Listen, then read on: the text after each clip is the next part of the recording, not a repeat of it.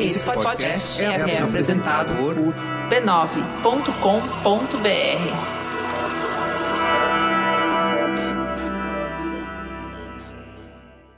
Antes de começar, é importante avisar. Esse conteúdo contém relatos de violência doméstica, que podem ser gatilho para quem já sofreu ou vivenciou abusos.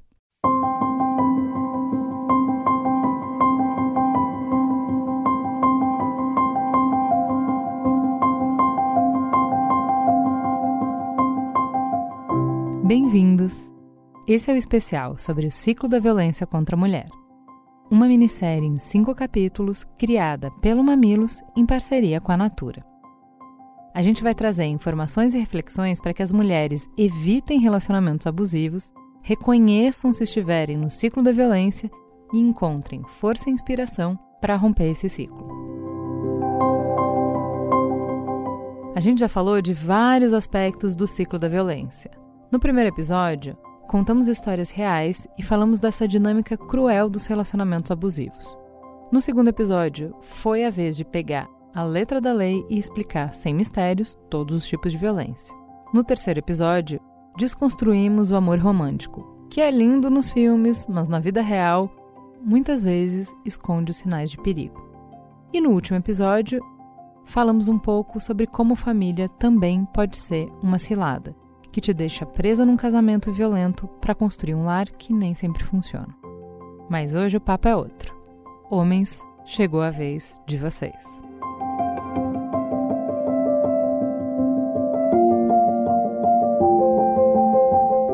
Eu sou a Juva Lauer e chegamos ao último episódio da nossa série.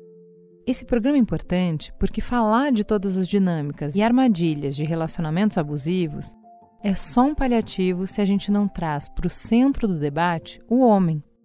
Toda comunicação, toda ação que tenta combater violência doméstica conversando só com as mulheres, ensinando elas a se defenderem, só minimiza o problema. A gente acredita que não tem como avançar sem incluir os homens na conversa. Não dá para mudar de verdade os números escandalosos que a gente tem hoje sem nos perguntar por que os homens agridem, esse é o questionamento de hoje. E já adianto, esse exercício vai nos fazer repensar profundamente o que significa ser homem. Quais são as ferramentas que os homens receberam para lidar com o medo, com a frustração, com a insegurança, com conflitos? Entender como essa construção toda resulta na violência é pelo menos tão importante quanto ensinar as mulheres a simplesmente sair dessa. Esse é um ciclo que juntos, homens e mulheres precisam interromper. Vamos lá? Homens, vou colocar o dedo na ferida e começar repensando essa estrutura que vocês foram criados. Aposto que você já escutou um. Engole choro, menino. Homem que é homem não chora. Tudo bem. Mas você já parou para pensar em por que, que a gente fala esse tipo de coisa? A gente fala esse tipo de coisa porque meninos são criados para comandar, para vencer, para dominar, para conquistar, custe o que custar. Olha para a capa das revistas que mostram os empresários do ano. Olha para o Congresso. Olha para a lista dos vencedores do Nobel. Ou até mesmo para o Oscar. Só tem homem. Esse mundo sempre foi de vocês. E no mundo em que são os homens que dão as cartas, é importante criar diferenças muito claras entre homens e mulheres. Porque é essa diferença que vai separar quem tem poder e quem não tem.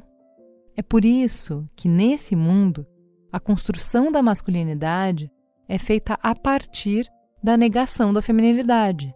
Tudo que um homem vai fazer a vida toda consiste em escolhas para nunca ser confundido com uma mulher o ser que é considerado fraco, frágil, impotente, dominado, menos, né? A gente reforça esses estereótipos a todo momento. Na hora de xingar, a gente chama de marica, né? Por que, que isso ofende? Porque vai dizer que esse teu amigo está no lugar de frágil, de menos. Você tirou ele da categoria que importa, certo? A gente reforça isso nos exemplos de poder. O que, que a gente fala quando alguém tem que mostrar que manda? Hein? Bota o pau na mesa. Honra o que você tem no meio das pernas, não é? E na diversão? pensa nos desafios alcoólicos. Macho que é macho é forte para bebida, certo? Vira aí. Vai beber que nem mulher? Não é? Na propaganda. Esses tempos eu fui comprar um desodorante masculino, não vou contar para quem. E as opções de fragrância eram lenhador, pegador ou matador. Faz algum sentido? Para tanta demonstração de força, a masculinidade parece feita de porcelana, sabe? Qualquer coisa pode quebrar. Parece que passa um simples hidratantezinho no cabelo, vai envergonhar a memória do pai, do vô, de todos os ancestrais até a oitava geração. Então tem que virar um ato agressivo, você me entende? Precisa colocar um hidrata mesmo, tá ligado? Na embalagem, para deixar claro que é coisa de macho, sabe? Esse jeito de entender que homem é o oposto da mulher é o que a gente chama de masculinidade tóxica. O documentário Silêncio dos Homens mapeou os comportamentos que os homens apontam como fundamental para se reconhecerem. Para eles, homem que é homem é trabalhador, provedor, competitivo, bem-sucedido. Corajoso, forte no controle, sabe se defender, não desiste, fala firme, não demonstra emoções, não chora, não comete erros, aguenta o tranco, sabe? É hétero, sexualmente experiente, sempre pronto para o sexo, sexualmente impositivo. Isso não é masculinidade. É só um perfil, uma forma. E uma forma idealizada para ser bem restrita, quase inatingível. Mesmo assim, homens vão passar a vida inteira tentando se enquadrar nesse perfil impossível. Impossível porque o padrão é feito para desumanizar, porque nega aspectos básicos da nossa essência. Afinal, seres humanos são falhos e frágeis e compreendem o mundo através das emoções. Se eu não beber, eu fico antissocial. Se eu ficar só, o povo vê que eu tô mal. Como é que eu vou ligar pra ela com a voz normal? Se eu já acostumei jogar a culpa no meu grau. Esse hit do Diego e Vitor Hugo dá um bom exemplo do padrão de esconder emoções. Tem que disfarçar o sentimento de qualquer forma, não é? E se não conseguir esconder, tem que beber até ficar feliz. Não tem como, o corpo tem limite, extravasa. Não por acaso, homens matam e violentam outras pessoas enquanto ao mesmo tempo também se matam e são violentos com eles mesmos. 83% das mortes por homicídio têm homens como vítimas. Homens vivem sete anos a menos em média do que as mulheres e se suicidam quase quatro vezes mais. Um estudo da Unifesp de 2017 também mostra o quanto essa relação abusiva com álcool está relacionada com a violência. O sexo masculino é atualmente responsável por quase 90% dos casos de violência.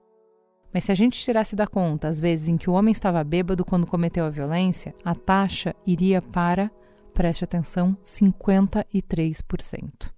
Esse jogo está mudando, porque está cada vez mais difícil sustentar essa máscara. Belchior tinha razão. O passado é uma roupa que não nos serve mais. O presente, a mente, o corpo é diferente. E o passado é uma roupa que não nos serve mais. Pensando nessa masculinidade tóxica que a gente falou, um dos aspectos que mais está bugando é a dominância masculina incontestável. Está insuportável sustentar esse modelo com a realidade que a gente tem hoje. Ter sempre a responsabilidade de liderar, de decidir, de prover, coloca os homens num lugar solitário, de muita pressão. Quando a gente divide o mundo entre quem tem e quem não tem poder, essa posição de líder é muito vulnerável. E se você se sente vulnerável, qualquer movimento pode ser considerado um ataque uma ameaça ao seu posto. O que, as mulheres têm a ver com isso? Tem a ver que o homem vê o mundo mudando e contradizendo tudo que ele aprendeu. A esposa hoje não só trabalha, mas pode até ganhar mais que o marido. Trabalhando fora, não é justo ela assumir todas as responsabilidades da casa e dos filhos. Ela não vai mais aceitar isso. E mais, com voz na rua, não dá para esperar que ela se cale diante do marido. Ou seja, subitamente, essa mulher que deveria ser submissa agora está cheia de opinião e exige ser respeitada. Como é que fica nesse cenário, nessa equação, o macho dominante? Está rolando uma mudança no equilíbrio de poder. Nós mulheres já conversamos muito sobre isso entre nós. A gente quer esse poder, a gente quer esse espaço, a gente luta por ele. Mas e os homens? Os homens se prepararam para essa mudança? Homens conversam entre eles sobre o impacto que essa mudança tem para eles? Não, não conversam e ficam muitas vezes perdidos, porque o manual que eles receberam para navegar pelo mundo através dos exemplos e das mensagens que outros homens legaram não dá mais conta. Esse sentimento de confusão, de medo, de insegurança, rápido, rápido, rápido evolui para raiva. Muita raiva. Que é a emoção aceita para os homens, certo? O Benjamin tem um livro chamado Emocionário. Ele é uma tentativa de definir os principais sentimentos que fazem parte das nossas vidas. No capítulo sobre raiva, tem uma explicação que acho que serve muito para a gente aqui. O livro diz que a raiva nos avisa quando a gente está diante de injustiças ou de agressões e nos dá a energia necessária para agir. No entanto, ela bloqueia a nossa capacidade de pensar com clareza e pode nos fazer reagir como um animal sendo atacado. Cometi a loucura de nossas fotos rasgar e uma por uma eu vou ter que colar. Mas foi na hora da raiva, na hora, na hora da raiva. Naquele segundo eu pensei que até te odiava, mas respirei fundo e vi que eu te amava.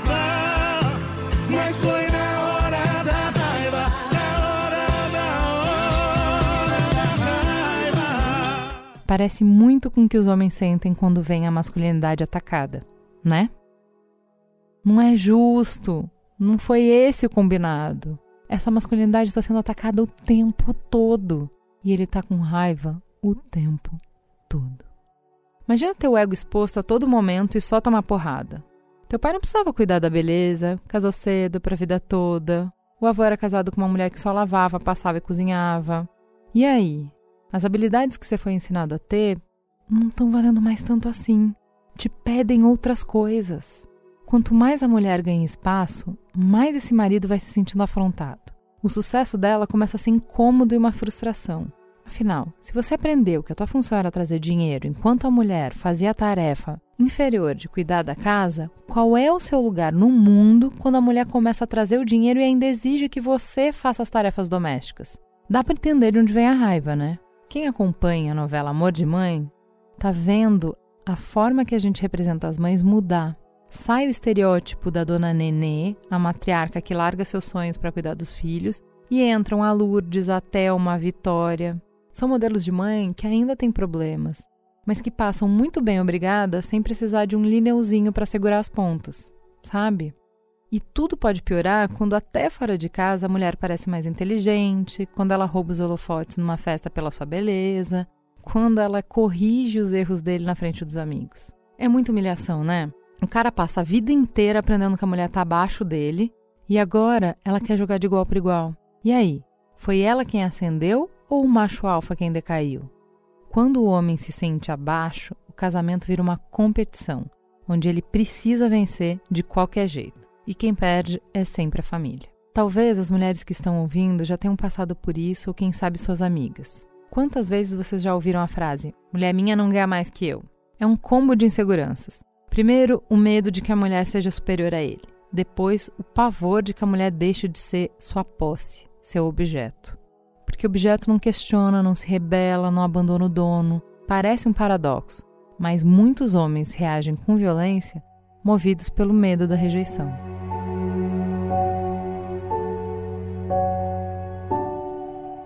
É claro que, como boa parte dos problemas do mundo, toda essa angústia podia ser melhor trabalhada com uma conversa de peito aberto. Mas aí a gente esbarra nesse outro problema que a gente já falou, né? A virilidade pressupõe frieza e calculismo.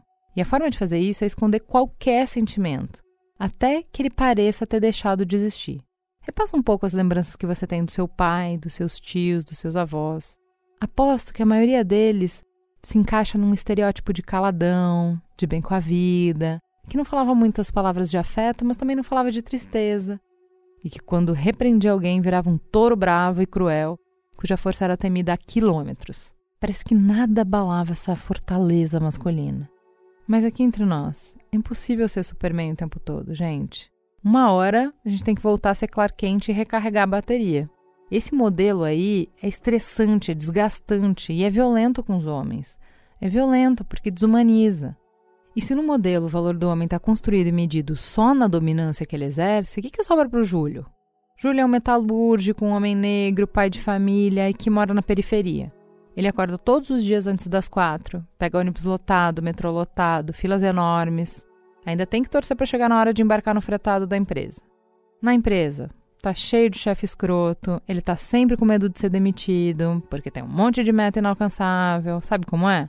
Vai ter que voltar pelo mesmo percurso, com os mesmos problemas. Na rua, o racismo faz as pessoas fugirem dele como se ele fosse um bicho ou um assaltante. E é o que a polícia acha também com enquadros violentos e frequentes no seu próprio bairro. Para o Júlio, só existem dois espaços de entretenimento e socialização: o futebol e o bar. O primeiro é sempre seguido do segundo.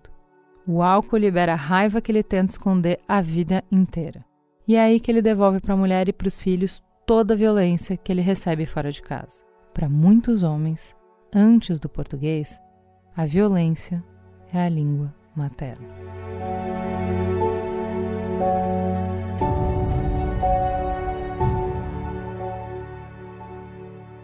Eu troquei o nome, mas a história do Júlio é de um cara que eu conheci faz um tempo. É um caso específico, mas que demonstra bem como funciona a hierarquia do grito. É um mecanismo muito simples. Quando você é agredido, pode ser física, pode ser verbal, pode ser psicologicamente, por alguém que tem mais poder que você e você não pode reagir. A raiva vai acumulando e vai te corroendo por dentro. Na primeira desculpa, na primeira oportunidade, você vai descontar em quem quer que pareça mais fraco. E para o jogo que a gente tem, a esposa é o saco de pancadas por excelência, né? Como é que eu vou respeitar as mulheres se até o presidente do país diz que elas nascem de uma fraquejada da virilidade dos pais? E tudo escalona para a violência porque justamente porque o homem não pode falar de sentimentos, porque não sabe como, porque não tem como. E aí o corpo vira uma panela de pressão que, quando explode, começa a extravasar para todo lado. Pode extravasar no uso excessivo de drogas, de álcool, de jogo, de sexo e, claro, pode extravasar na violência. Na hierarquia do grito, adivinha quem está na base da pirâmide? Absorvendo toda a frustração masculina, não importa de onde ela venha, se do juiz ou do metalúrgico. Voltando no documentário O Silêncio dos Homens, ele fala que só três em cada dez homens têm o hábito de conversar sobre os seus medos, sobre as suas dúvidas com os amigos. Um em cada quatro meninos de até 17 anos, a nova geração, afirma se sentir solitário sempre. E 37% deles nunca conversou com ninguém sobre o que significa ser homem. Sem pessoas próximas para construir juntos um ideal masculino não apenas saudável, mas principalmente possível. A meta sempre vai ser essa que a gente falou, esse modelo inacessível. Homens doentes ofendem, homens machucados agridem, homens quebrados violentam. Mas peraí, Ju, você está dizendo que os homens são incapazes de colocar os sentimentos para fora, que todos são agressores em potenciais e que nunca vão conseguir lidar com a frustração da masculinidade e que não tem nada que a gente possa fazer a não ser rezar para não tomar uma bala nessa roleta russa da violência? Claro que não, né, gente? Se eu acreditasse que não tem solução, nem estaria abrindo a conversa.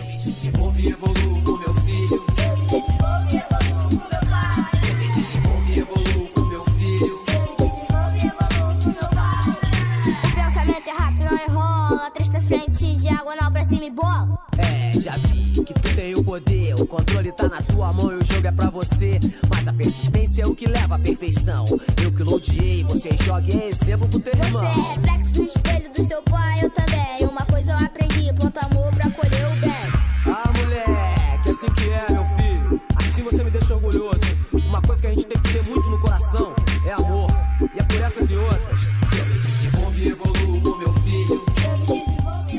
Tem muito homem por aí repensando a masculinidade a partir da paternidade. Para eles, gerar filhos é a hora que a cabeça dá um nó. É uma oportunidade de fazer uma série de perguntas. O que é ser pai? Como que eu estou me preparando para isso? O que, que eu quero ensinar para essa criança? Em que ambiente eu quero que ela cresça? Em que mundo eu quero que ela viva? O que, que eu estou fazendo para chegar nesse lugar? E principalmente, como eu vou dar afeto para essa criança? Para além do cafuné, de passar a mão na cabeça, de dizer eu te amo, muito além disso, como é que eu vou construir um lar funcional, com relações leves, onde se conversa de tudo, inclusive de sentimentos? Como é que eu vou dar o que eu não tenho? Como é que eu vou ensinar para minha filha que as angústias não precisam ser resolvidas, elas precisam ser acolhidas? Como é que eu construo um lar onde todo mundo tem os mesmos direitos, os mesmos deveres, onde as tarefas da casa, melhor do que divididas, são feitas em conjunto, em harmonia? Também tem escola se propondo ao desafio de repensar essa masculinidade, buscando novos modelos, de trabalhar essa convivência com o diferente, considerando a nova dinâmica que está rolando. Como eu já disse, nós mulheres estamos há muito tempo nos preparando para ir mais longe, para conquistar esse mundo, para que ele não seja mais só dos homens. E a coisa está mudando, mas os homens nesse tempo todo não acompanharam a mudança. Acolher e externalizar essa angústia é um desafio também pedagógico. Como é que a escola dos seus filhos está abordando o assunto? A sociedade também, aos poucos, está começando a se organizar para criar espaços onde os homens possam discutir, se acolher e construir novos caminhos. Hoje em dia, a gente já tem grupos de apoio que dão uma forcinha para homens que querem se desconstruir dessa carga toda. Só de cabeça aqui eu já lembrei do Memo, do Prazer Ele, do Caio César Santos. Vale você pesquisar. Homem que nos ouviu até aqui, fica o convite. Você e seus amigos vão ter que começar a conversar. Não é só de mulher, futebol, videogame, carreira, política, não. Quando você tem um problema em casa, no trabalho, quando você acorda mal ou tem medo de algo, você conversa com a sua turma, pede conselho. Esses conselhos te ajudam ou só reforçam o estereótipo problemático de machão?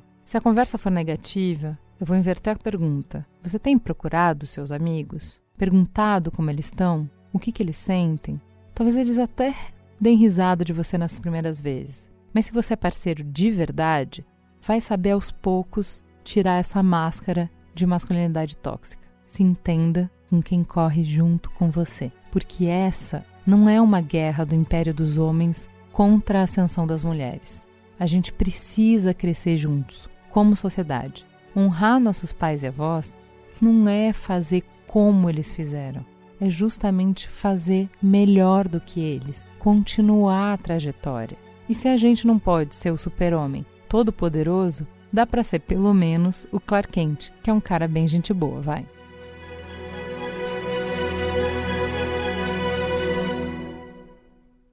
Para falar um pouco mais sobre masculinidades, a Cris Bartz conversou com Roger Cepó. Oi, Roger, que prazer te receber aqui. Eu quero começar nossa conversa lendo um post que você colocou no Instagram do jeitinho que ele tá lá. Não quero discutir masculinidade para que os homens tenham direito de chorar ou expressar seus sentimentos. Quero fazer um debate para que a fuga do choro não seja violência sobre os corpos femininos e que os homens não se sintam à vontade de expressar seus sentimentos de fúria sobre as mulheres. Vai bem em linha disso aí que você vem falando. Então, falar hoje sobre desconstruir essa masculinidade como que dá para fazer isso? O que que dá para fazer? Eu não sei ainda como que dá para fazer isso. Acho que falar é um caminho, responsabilizar né? A gente precisa responsabilizar, a gente precisa deslocar, estou, repito, a gente precisa deslocar os homens desse lugar que não é só tão confortável, mas é desse lugar que determina para onde vai as discussões. E aí eu vou sempre racializar a conversa, porque raça estrutura todas as nossas relações. Assim, é impossível a gente pensar qualquer dinâmica social no Brasil sem entender que raça é o pilar, assim, é o que funda, infelizmente, as nossas interações. E aí trazer, tipo, o fundamento de raça pode nos ajudar, não categorizar a discussão, mas pode nos ajudar a entender qual o lugar que cada um ocupa nessa discussão, né? porque as pessoas erroneamente é, e aí às vezes eu acho que até de mau caratismo, sabe? Elas usam do da conversa, do lugar de fala para dizer, olha, então feminicídio. Aí os homens, tá. Então esse não é o meu lugar de fala porque eu não sou mulher. Então elas se furtam, usam disso para se furtar. Quando na verdade o lugar de fala, o conceito, é, ele fala de outra coisa. Ele fala que todos nós temos um lugar nas discussões e cada um de nós discute de lugares diferentes. E qual que é o lugar do homem na conversa sobre feminicídio? É entender que o meu corpo e a minha subjetividade masculina foi construída na lógica do patriarcado para produzir violência. O papel do homem, produzir violência, estabelecer poder, né? estabelecer controle. Essa é a perspectiva construída pelos homens brancos. Quando ah, você fala sobre o recorte e aí você traz essa ideia do patriarcado, a gente fez no Mamilos um programa sobre afrofuturismo e a gente fala muito sobre transcender, olhando também para as nossas experiências do passado. É muito interessante isso porque a gente entende que vive e viveu essa lógica desde sempre e essa lógica desde sempre foi assim. Essa que você está colocando de o homem foi gerado para produzir a violência. Mas a gente tem e aí eu queria que você falasse um pouco sobre isso, o que, que a gente tem anterior a esse processo de colonização que nós passamos, esse bloco de concreto europeu que veio e massacrou toda a cultura que existia aqui dos povos originários, dos povos que vieram também da África? Tem alguma coisa anterior? Quem fez isso antes? Tem outra forma de viver que não seja essa? O, o Ocidente é uma, é uma história muito recente, né? A gente pensar humanidade. É, como a gente vive hoje, a gente acha que sempre foi assim, né? É, e é muito louco o que eu tenho dito, né? O Ocidente ele é muito recente, mas é a maior catástrofe da história da humanidade. E aí, é isso, gente. E essa conta, ela é uma conta dos homens brancos, né? Porque é quem sai para colonizar. Se a gente pensar, por exemplo, isso tem a ver com a discussão de masculinidade, né? Se a gente pensar a colonização da América, né? Vamos falar daqui onde a gente está, que eu já te respondo. Mas a colonização da América, ela é impetrada por um cara que chama Américo. e aí ele passa a nomear esse lugar como América. Né? Ele ainda dá um nome feminino para determinar a posse dele, né? Então, tipo aqui, ó, que é a América Terra Virgem. Então, ele se apropria da figura virgem. É assustador isso. É terrível, é terrível. E isso é como se constrói ou como foi construída as identidades masculinas nessa perspectiva. Se a gente vai para trás, antes disso, entender que, por exemplo, como eu estou falando, o Ocidente é uma história muito recente, mas é uma história muito ligada à catástrofe, muito ligada à violência, muito ligada à dominação, tanto é ligada à catástrofe que o próprio Ocidente deu conta de acabar com todos os nossos recursos naturais. A gente não tem plano, o, tá, o mundo está acabando. Né? Mas a gente volta, por exemplo, para a África, que é onde eu me miro, né? por questões meio óbvias. A gente volta para a África, a gente vai encontrar civilizações milenares, civilizações antigas, né? O reino de Kemet, né? Que é onde surge a civilização africana. E a gente vai encontrar várias coisas. Primeiro, a gente vai encontrar outras formas de pensar gênero para além de gênero. E a gente vai encontrar formas de coexistir onde homens, inclusive homens, assim, nessa perspectiva do que é ser homem, onde homens, eles fazem parte de algo. Eles não são quem determina algo. Né? Homens Vamos dar nome para isso, as sociedades matriarcais que, na, que eram a linha, as linhas africanas. As sociedades matriarcais, mas inclusive as sociedades patriarcais africanas, que não são muitas, mas que existem, né? por exemplo, tipo, a gente tem dinastias aí, as Yorubás, por exemplo, né? que elas têm uma noção patriarcal, mas elas não entendem o homem nesse lugar. Elas entendem que o homem faz parte disso, porque todos nós Parece muito binário essa conversa, mas nessa perspectiva nós somos formados de energias masculinas e energias femininas. E elas dialogam, elas se complementam. Para a visão africana, para algumas das visões africanas, sobretudo a Yorubá, que é de onde eu parto, é, a energia masculina ela não vive sem energia feminina. Não existe a negação que existe aqui no Ocidente. E não se nega. Né? Sobonfu Somé, que é uma, uma intelectual do Burkina Faso, ela escreveu um livro muito interessante que chama O Espírito da Intimidade. E aí, para a tribo dela, que são os Dágaras do Burkina Faso, por exemplo, as pessoas de, de identidade homoafetiva, homossexual, elas são consideradas guardiões da comunidade. Né? Há outras expressões que vão olhar como guardiões as pessoas transgêneras, né? mas só que o Ocidente que dá conta de exterminar tudo aquilo que não for heteronormativo ou tudo aquilo que não for branco, heteronormativo ou aproximado ao patriarcado. Assim. O que, que a gente pode mudar na criação das crianças para que os meninos possam partir de um modelo menos opressor, menos agressivo, que seja mais livre, mais compromissado com o bem-estar de todo mundo, inclusive dele mesmo? O que, que dá para fazer com as crianças e por elas? Acho que a gente precisa ensinar as crianças que elas. muitas coisas, né?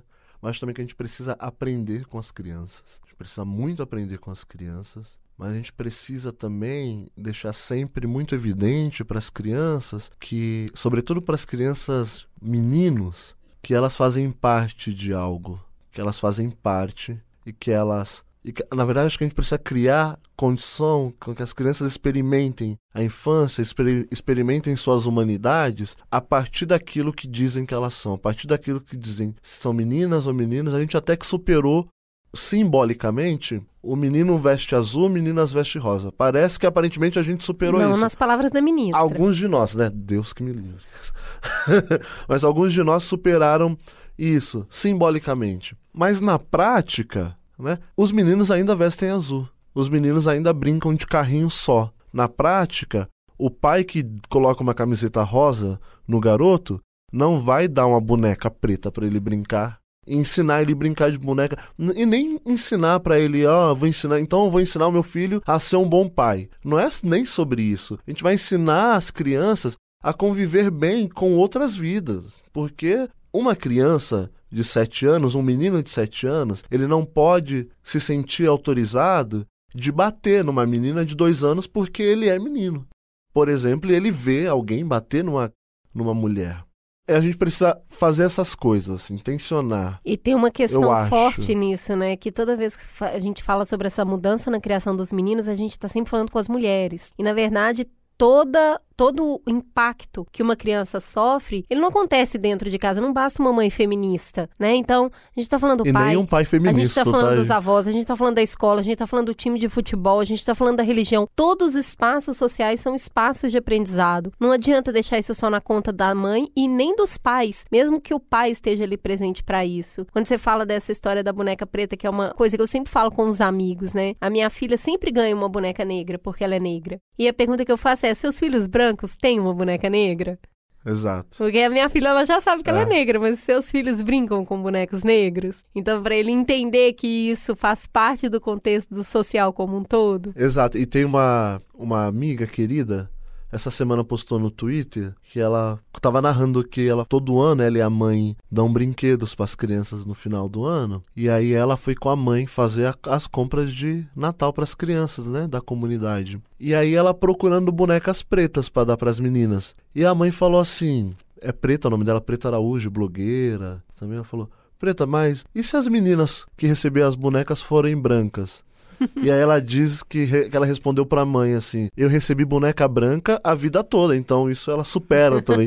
e precisa superar, porque é simbólica a história da boneca preta, dos brinquedos negros, mas é para que a gente crie representações mais humanizadas que contemple todas as expressões de corpos, né? Contemple as crianças pretas, as crianças indígenas, as crianças brancas, que contemple todo mundo, assim. E esse é o papel, por exemplo, da comunicação, esse é o papel. E eu sei que a galera da publicidade ouve vocês muito, né? E aí eu vou dizer aqui de novo, esse é o papel da publicidade. Uma publicidade que não pensa pluralidade e eu vou responsabilizar, é se uma publicidade racista, sim. É se uma publicidade sexista quando ela pensa, por exemplo, ainda o lugar da mulher só relacionado à sexualidade e não uma sexualidade saudável, uma sexualidade dessas que a gente, né, precisa experimentar, mas uma sexualidade que sirva somente ao patriarcado, uma sexualidade que sirva aos por isso que esse é o problema da publicidade. Tem muito homem nas agências de publicidade.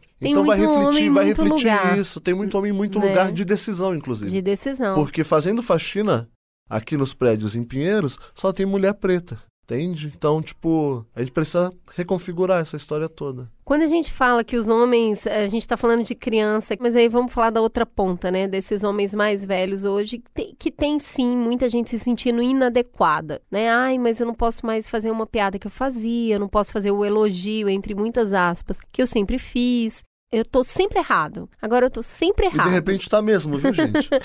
o que a pergunta é: você acha que existe espaço para conversar sobre masculinidade tóxica ainda com a nossa geração e com a geração mais velha? É, porque tem um ditado que fala que não dá para ensinar truque novo para cachorro velho, né? Mas você acredita que as pessoas mudam? Que porque elas estudam ou porque elas têm uma vivência diferente, elas são capazes de, de mudarem a atitude delas? Eu vou ser bem otimista, porque acho que a gente tá aqui pra inspirar as pessoas a mudar também, né? Eu acredito sim que as pessoas elas podem mudar. Eu acredito mesmo porque senão eu não faria o que eu faço, né? Que é basicamente provocar transformações. Eu acredito que sim, tem algumas pessoas que se sintam acuadas, se sintam, né, deslocadas dos seus lugares. Mas eu sempre estou dizendo para esses homens que me procuram para dizer: nossa, agora não pode nem cantar as garotas porque elas, nossa, o feminismo, nossa, não sei o quê. Eu tô falando, cara, de repente, porque eu sou alguém que canta as pessoas. Eu sou alguém do flerte, eu adoro flertar. E. Mas a gente precisa entender que. Uma que tem sido brega pra caramba a forma que a gente aprendeu a flertar, a forma que a gente aprendeu. Isso é brega, mas tem uma uma camada de muita violência, uma camada que é invadir o corpo do outro às vezes, né? É invadir o corpo. E a gente não invade passando a mão na bunda só. A gente invade quando a gente tá insistindo pra garota que fala, pô, não vou te dar meu telefone. Pô, mas daí e tal, não sei o quê. Não, não, mas por que não, sabe? A gente vive ali que essa cultura também vai ensinando, vai autorizando aos homens uhum. a insistência. Tem. Né? Autoriza Até porque se homens... ele não insistir, ele é fraco. Porque a gente aprendeu vencer pelo cansaço, né? A gente aprendeu... O problema é esse, né? Que os homens nos ensinaram como conquistar uma mulher, né? E olha que a gente precisa conquistar. Da mesma forma, a história da colonização ensinou que homens conquistaram essa terra, a gente precisa conquistar as mulheres. Eu acho que a gente precisa convencer que a gente é alguém que. As, ou para quem se relaciona com homens também. Eu acho que a gente precisa convencer alguém que a nossa troca pode ser saudável, que a nossa troca pode transbordar, pode ser algo que faça bem. Né? Mas os homens não, a gente quer conquistar, a gente quer dominar. Tudo é território. a gente quer ter a nossa Tudo é mulher, é né? Eu tô falando numa caixa aqui muito heteronormativa, né? Porque é o tipo de experiência que eu vivencio.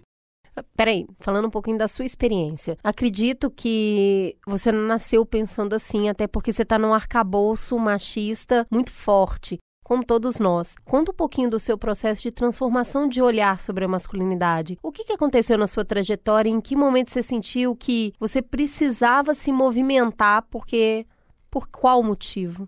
Eu vou dizer assim que eu eu sempre fui alguém, eu sempre fui um homem sensível. Sempre fui do, talvez, talvez não, mas acho que por conta da de ter sido criado por uma mulher, no meio de muitas mulheres, e por ser constituído por uma energia feminina também, que é o Shun no candomblé, eu sempre fui muito sensível, sempre fui muito atento a muitas coisas. E eu sempre neguei, por exemplo, sempre neguei a brutalidade, porque eu vi as mulheres à minha volta serem brutalizadas. Eu vi minha mãe ser é, abandonada e se embrutecer por conta do abandono. Né? Então, não era esse tipo de experiência que eu queria ter nas minhas relações. Embora, sim, reproduza muitos dos aspectos do machismo, de uma cultura de violência, não da violência física, né, mas da violência das interações mesmo, né? Mas também entender que elas não precisavam ser péssimas, inclusive, mas que eu tinha muita responsabilidade sobre isso, olhar né, ao meu redor, entender que eu sou um homem que estou falando que preciso dar conta de acabar com o racismo na sociedade, dar conta de acabar com a violência racial, entender que dar conta do racismo também me olha assim, faz eu, olhar para entender as violências todas, fala, bom, mas aqui eu produzo violência, aqui eu posso produzir violência. Eu tenho ainda o direito de. E que louco isso, né? Porque nós homens nós temos o direito de escolher se a gente produz violência ou não. A gente sabe que a gente tem condição de violentar alguém e a gente escolhe. Aí então, o louco é que, tipo, dependendo do dia que esse cara acordar, ele vai falar: bom, eu dormi de mau humor, então hoje eu vou meter o foda-se no mundo. Eu dormi bem, então hoje eu não vou mexer com ninguém. Que louco isso. Uhum. Que louco esse poder, né? Que está estabelecido aos homens. E aí eu fui entendendo que não é sobre isso, porque eu quero ter relações melhores, porque não porque eu quero ser alguém melhor, mas que a vida nos pede que a gente faça parte. Né? E não é só essa história de que eu nasci de uma mulher, eu preciso respeitar as mulheres. Gente, não é sobre isso. Assim. Você não precisa respeitar as mulheres. Assim. É intrínseco das nossas relações humanas saudáveis que a gente tenha relações humanizadas. Eu, vou eu passei a perseguir a palavra humanidade, humanizar, humildade, porque a escravidão negou humanidade às pessoas pretas, né? E aí dizer sobre é reivindicar, reivindicar essa humanidade. Então eu comecei, eu comecei nisso. E aí eu comecei a estudar masculinidades, porque também eu comecei a acompanhar a discussão, e aí como a gente começou esse papo falando, eu vi homens que não se pareciam comigo fazer essa discussão, e eu via homens que, além de violentar as mulheres, também violentava corpos como o meu, porque percebia corpos pretos como o meu, corpos pretos de meninos que estão no metrô vendendo bala, são lidos como ameaças. E esses meninos de 12, 13 anos, eles foram aos 12 anos, já como eu, construídos não para ser meninos, para ser homens porque eles fazem parte de um grupo que é quem precisa, com 12 anos, levar dinheiro para casa, sabe? Para ajudar pai e mãe. E aí, nesse sentido, eu queria trazer você um pouquinho para essa conversa do hoje, do agora. Eu queria que você resumisse desses caminhos, essa trajetória que você fez, o que, que você acha que dá para fazer hoje? Você, enquanto um homem preto, o que, que você diz para outros homens que entendem que, que se movimentar é uma coisa positiva? O que, que dá para fazer agora? Conversar é algo, mas eu eu dizendo que eu não quero só conversar mais, eu quero criar espaços, criar relações melhores. Uma das coisas que eu tenho feito é o troca-troca, que é um encontro mensal que acontece na Parilha Luzia, que é um debate sobre masculinidades plurais. Eu sempre vou falar de masculinidades plurais porque são plurais, né? A gente vai encontrar na cultura de masculinidades os homens os homens héteros, os homens gays, os homens bis, os homens trans, né? E aí, só que tem, quem tem feito isso são os homens, quem tem feito essa discussão são os homens héteros só, né? É. E tem muita gente invisibiliza todas as incluir, outras né? masculinidades. Porque os estudos intelectuais de masculinidades vão chamar masculinidades como a minha de- e a masculinidade dos homens trans de masculinidades subalternas. Porque o padrão é ser hétero branco. Né? Então, o que eu estou dizendo, inclusive, a gente precisa, primeiro, valorizar essas expressões de masculinidades, ouvi-las, entender que masculinidade não é masculinidade tóxica, Masculinidade tóxica talvez seja as violências, os conflitos, os problemas que violentam as mulheres, mas também violentam os homens. É importante Nessa isso, identidade, né? Dá pra ser masculino sem ser tóxico. Eu, eu não posso deixar você sair daqui sem te perguntar sobre as mulheres, se você acredita que essas mulheres, elas, se elas estão preparadas para esse novo masculino, porque nós também vivemos dentro desse arcabouço cultural, né? A gente espera algumas coisas do homem, algumas coisas que ao mesmo tempo é contraditório mesmo. Eu critico, mas eu espero isso dele. Então, desde as brincadeiras aqui, entre muitas aspas, que a gente faz sobre a fragilidade masculina quando fica doente, ou quando a gente espera que o cara abra sim o pote apertado e resolva as coisas braçais dentro de casa. Outra coisa, esse homem simplesmente começa a falar realmente o que ele tá sentindo e ele começa a chorar. E eu já vi muita mulher falando o quanto é assustador isso. Então, do outro lado também, é, você acredita que as mulheres estão preparadas para receber esse novo masculino? eu posso fazer uma crítica, né? Por favor. Vou fazer, porque essa discussão também, ela pede, eu acho que discutir masculinidade pede que a sociedade toda se mobilize, né? E aí eu tenho dito que as mulheres também, elas precisam romper com o machismo e com a misoginia que também foi ensinada às mulheres pelo patriarcado, porque o patriarcado ele não se sustentaria tanto se ele não, se ele também não ensinasse algumas dessas violências para as mulheres. Então, quando e aí isso acontece muito comigo, que algumas mulheres, elas me olham e a primeira leitura que elas fazem de mim é Roger é viado. E tudo bem se eu fosse. Mas não é o ser viado que é o problema. Não é ser gay. O problema é que, embora a gente tenha chamado os homens de dizer, olha, a gente precisa de homens diferentes, homens que rompam com o machismo, a gente está esperando o macho. Tá.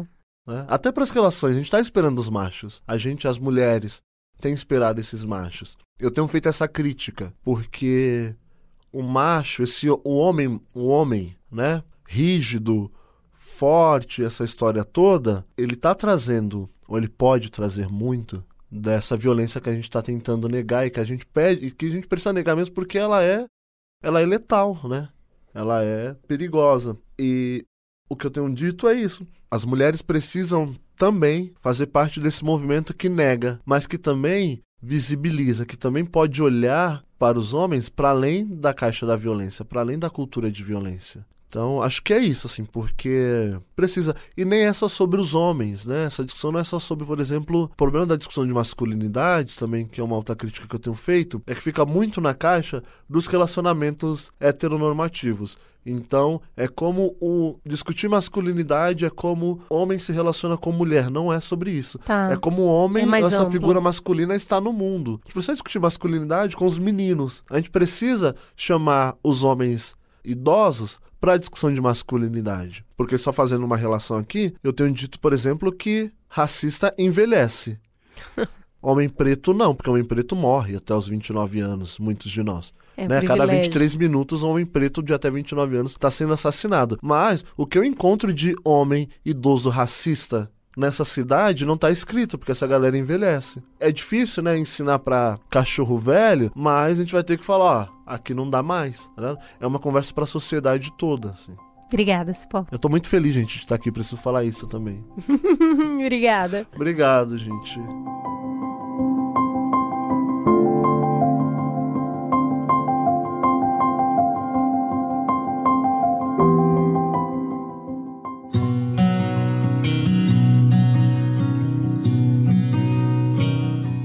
Já deu para entender que falar sobre violência é importante.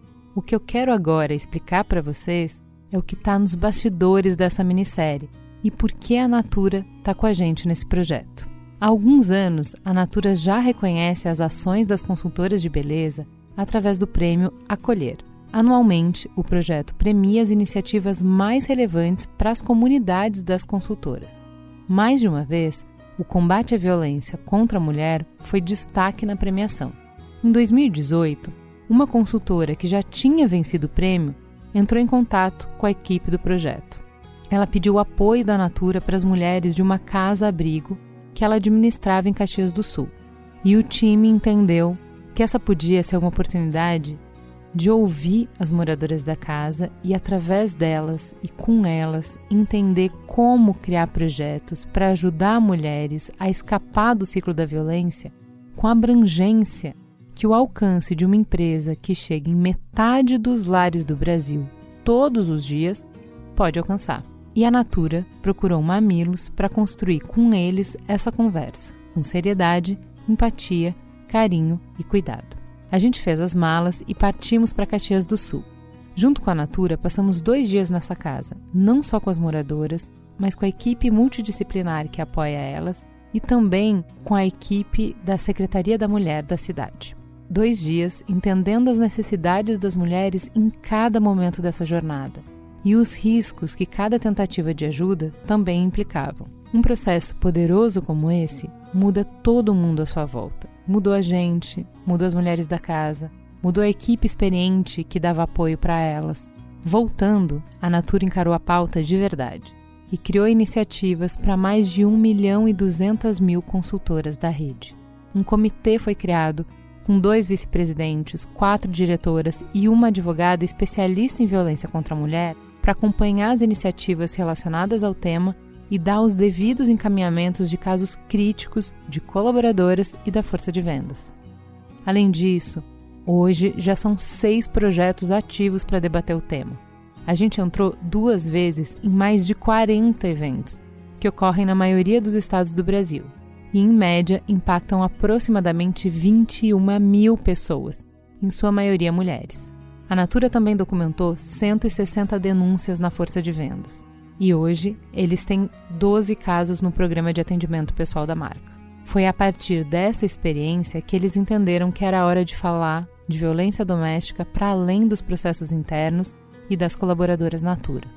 Afinal de contas, não dá para ver e fingir que não viu. A Natura entende que apenas quando a gente está junto a gente pode cuidar uns dos outros e que o mundo só fica mais bonito de verdade com indivíduos e relações fortes e potentes. E é por isso que a Natura tem orgulho de promover essa conversa para todo o Brasil através do Mamilos.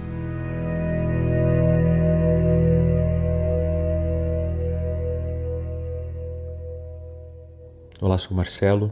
Eu cresci numa família de cinco pessoas, pai, mãe e três filhos. Eu sou o caçula, irmão mais velho e uma irmã. Eu cresci vendo meu pai tratar minha mãe como uma empregada, fazendo ela se sentir cada vez mais burra né? Ela não podia ser mais inteligente que ele e ela foi entrando sempre no jogo dele, por também já ter crescido numa família assim, e ao ponto de que se ele fosse tomar banho e ela não desse toalha para ele se secar, ele saía molhado, molhando toda a casa, uh, agredindo ela, né, a ponto né, de ela ficar realmente uh, a empregada, dá tudo na mão, a escrava, nem empregada eu chamo. Pressões psicológicas fortíssimas, ela não podia ser mais inteligente, ela não podia argumentar, a palavra sempre era dele, ela só, só tinha que ser a, a pessoa que tinha que concordar com tudo, a ponto que ela foi acreditando que ela era sim inferior e burra e foi tornando isso cada vez mais vivo dentro dela. Eu via minha mãe esquecendo palavras, começando a falar cada vez mais com timidez, falando errado. E é muito triste você crescer num lar dessa forma. Meu irmão foi crescendo e foi se tornando cada vez mais como meu pai. E eu via o sofrimento da minha mãe no choro, muitas vezes pelas agressões né, verbais, poucas vezes físicas, mas o suficiente para eu pensar e tornar dentro de mim que eu não queria ser igual, que não era justo eu me tornar igual. Me fez, acho que a minha reviravolta foi de ver minha mãe várias vezes chorando, triste, vendo ela esquecendo a forma até mesmo de como ela se comunicava com as outras pessoas, se inibindo, tendo depressão, tendo que buscar recursos, sendo que a culpa disso tudo eu posso falar com propriedade que veio do meu pai. É onde uma mulher lá nos anos 80 não podia se separar porque era muito feio. Então ela teve que conviver, aprender a lidar com essa situação, sendo realmente esmagada dentro de uma casa, de um lar doentio. E eu não quis, de forma alguma, uh, ser uma pessoa igual ao meu pai e ao meu irmão. Então você tem hoje como buscar. Eu fui buscando, na verdade, a minha vida inteira questionamentos. Acho que isso foi o que fez eu pensar e, e ser essa pessoa que eu sou hoje. É um cara que acredita que a gente tem que ser igual e tentar não ser o que a gente viu que não daria certo e que não foi legal. Então acho que é, é, esse o caminho: é refletir, é buscar conhecimento, é dar voz e tentar sempre ser uma pessoa melhor, não só para mim, mas para o mundo.